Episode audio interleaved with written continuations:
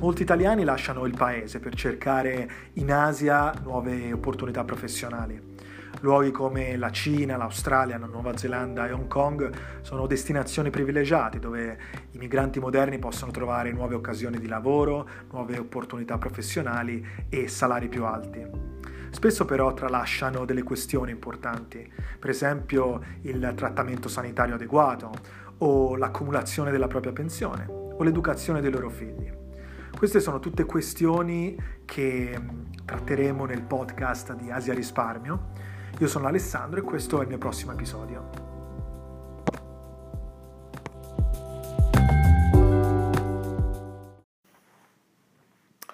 C'è una sfida molto importante che riguarda l'autosufficienza che avremo noi stessi in futuro, l'autosufficienza degli individui, ma anche l'autosufficienza degli stati, delle nazioni, dei sistemi previdenziali.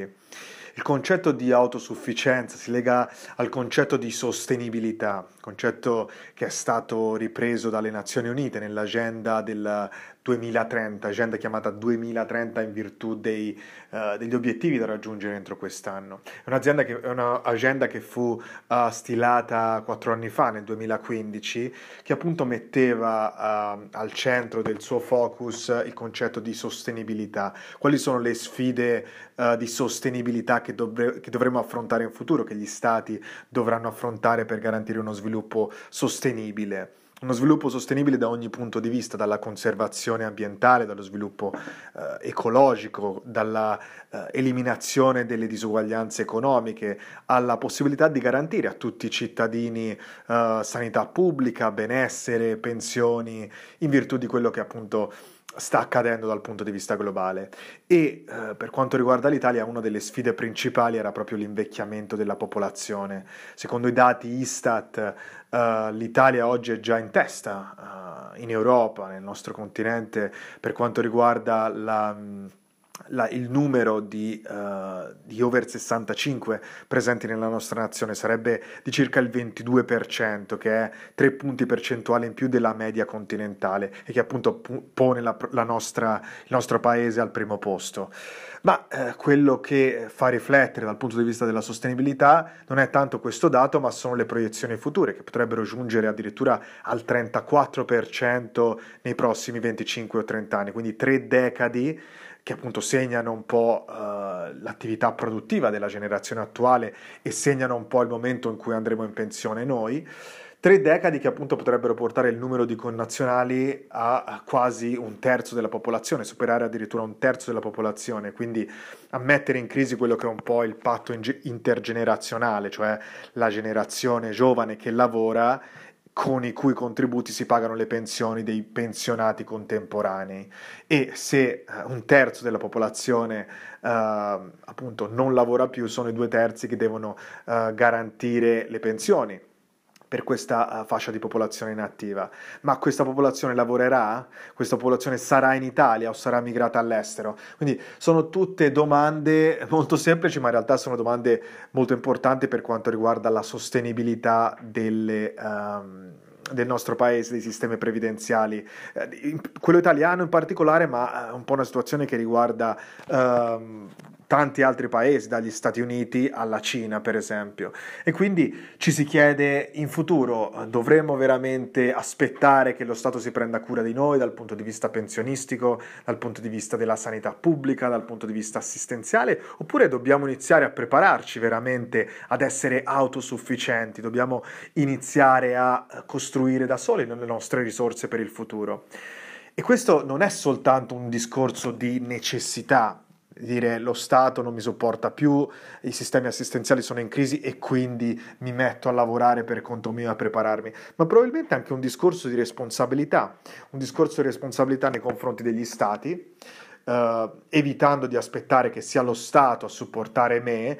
Inizio a creare individualmente e privatamente le mie risorse, togliendo un peso agli stati, quindi permettendo di riorganizzarsi in maniera diversa e creando quindi i presupposti per la sostenibilità degli stati, dei sistemi previdenziali in futuro, ma anche un discorso di responsabilità per i nostri cari, per le nostre famiglie. Alla fine la domanda che viene da chiedersi, al di là di tutte le statistiche, è: quanto sono in grado di offrire alle persone a cui voglio bene, vale la pena veramente che sia lo Stato, che sia un'entità esterna a garantire per me e per la mia famiglia, o sono io che comunque devo rimboccarmi le maniche e iniziare a utilizzare le mie risorse che ho oggi in maniera costruttiva al fine di moltiplicarle, al fine di generarne altre, al fine di ampliare quelle che sono le risorse che posso offrire ai miei cari, che posso offrire alla mia famiglia, che posso offrire ai miei genitori, nel caso mi chiedano aiuto, al mio partner, alla mia partner, nel caso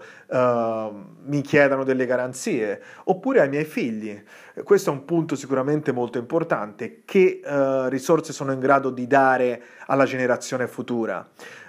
Pensiamo che i nostri figli vivranno in un mondo in cui i sistemi assistenziali avranno ancora meno peso rispetto a quello in cui viviamo noi. Noi siamo qui ancora a farci delle domande, a chiederci se magari lo Stato mi potrà supportare, qualcosa sarò in grado di prendere, una minima, quota 100 e tutte queste questioni che sono venute fuori dall'ultima riforma di bilancio. Noi ancora abbiamo il lusso di poterci fare delle domande sulla sostenibilità del sistema previdenziale e magari sperare ancora di strizzare qualcosa da un sistema che comunque alla frutta.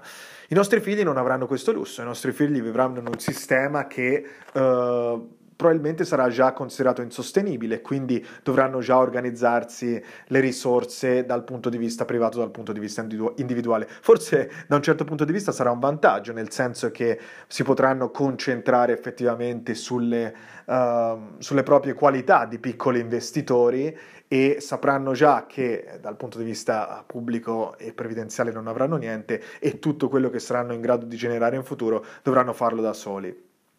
Ma questa loro capacità da cosa verrà? Da dove prenderanno i valori, i principi che permetteranno loro di svolgere queste azioni di risparmio, queste azioni di investimento, queste azioni di risparmio attivo, di risparmio gestito?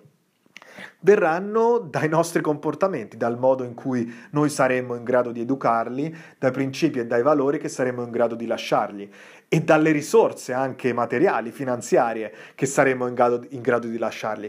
Se noi non saremmo in grado di generare risorse, non saremmo in grado di lasciare niente a loro, tutto quello che erediteranno sarà niente dal punto di vista finanziario, sarà niente dal punto di vista di principi e di valori, e questo sicuramente non li pone sulla giusta strada, sia dal punto di vista finanziario, si troveranno già in difficoltà, ma sia anche dal punto di vista della loro organizzazione delle proprie finanze future, sia dal punto di vista della loro capacità di fare investimenti e di fare risparmio gestito. Quindi è una responsabilità sicuramente che ovviamente parte dalla generazione di ricchezze finanziarie, ma le trascende e arriva appunto alla capacità di lasciare dei valori, di garantire loro un lascito che si ponga appunto come base di principi morali che gli permettano di comunque di generare le loro risorse. E quindi la sfida dell'autosufficienza parte proprio da qui, parte proprio dalla capacità che abbiamo noi oggi di prepararci per il futuro, la capacità di creare risorse per noi stessi, dalla capacità di anche un po' di staccarci da quelli che sono i sistemi previdenziali, togliergli comunque un peso e iniziare a prepararci. Secondo me questa sarà la differenza tra chi in futuro sarà autosufficiente e chi invece non riuscirà a vincere questa sfida dell'autosufficienza. La capacità di prepararsi oggi, la capacità di iniziare oggi a pianificare per il futuro, a generare le proprie risorse, a creare, a costruire le proprie rendite pensionistiche, per esempio, in maniera privata, la capacità di costruire, di garantirsi i propri ammortizzatori finanziari che vengano a supporto in qualsiasi caso e garantiscano indipendenza finanziaria alla persona e al suo nucleo familiare. Dagli atteggiamenti di oggi, dall'attenzione che oggi viene riservata a questi argomenti, dall'azione che si prende, dall'importanza, dalla rilevanza di questi temi, dalla priorità, dal fatto di considerarli prioritari e quindi di passare all'azione in maniera tempestiva, ci sarà la differenza fra quelli che in futuro avranno autosufficienza e fra quelli che invece non ce l'avranno.